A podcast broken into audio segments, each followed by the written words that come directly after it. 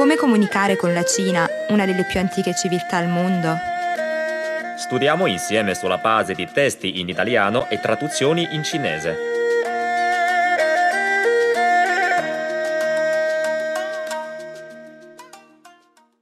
Ciao a tutti da Giulia. Ciao anche da Liu Pai. Liu Pai, ieri un amico che lavora nel campo della stoffa è andata a una fiera, ha visto una bella stoffa di una compagnia cinese. Avrebbe voluto averne un campione, ma non conoscendo bene il cinese non è riuscito a farsi capire.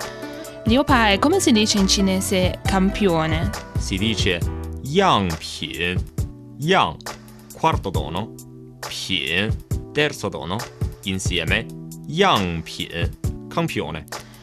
Yang pie, giusto? Perfetto. Il campione, che serve a promuovere un prodotto, permette al compratore di capirne le caratteristiche.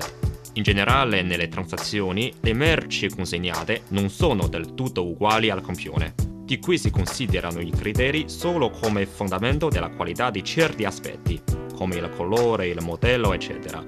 Giulia, ricordi ancora come si dice in cinese campione?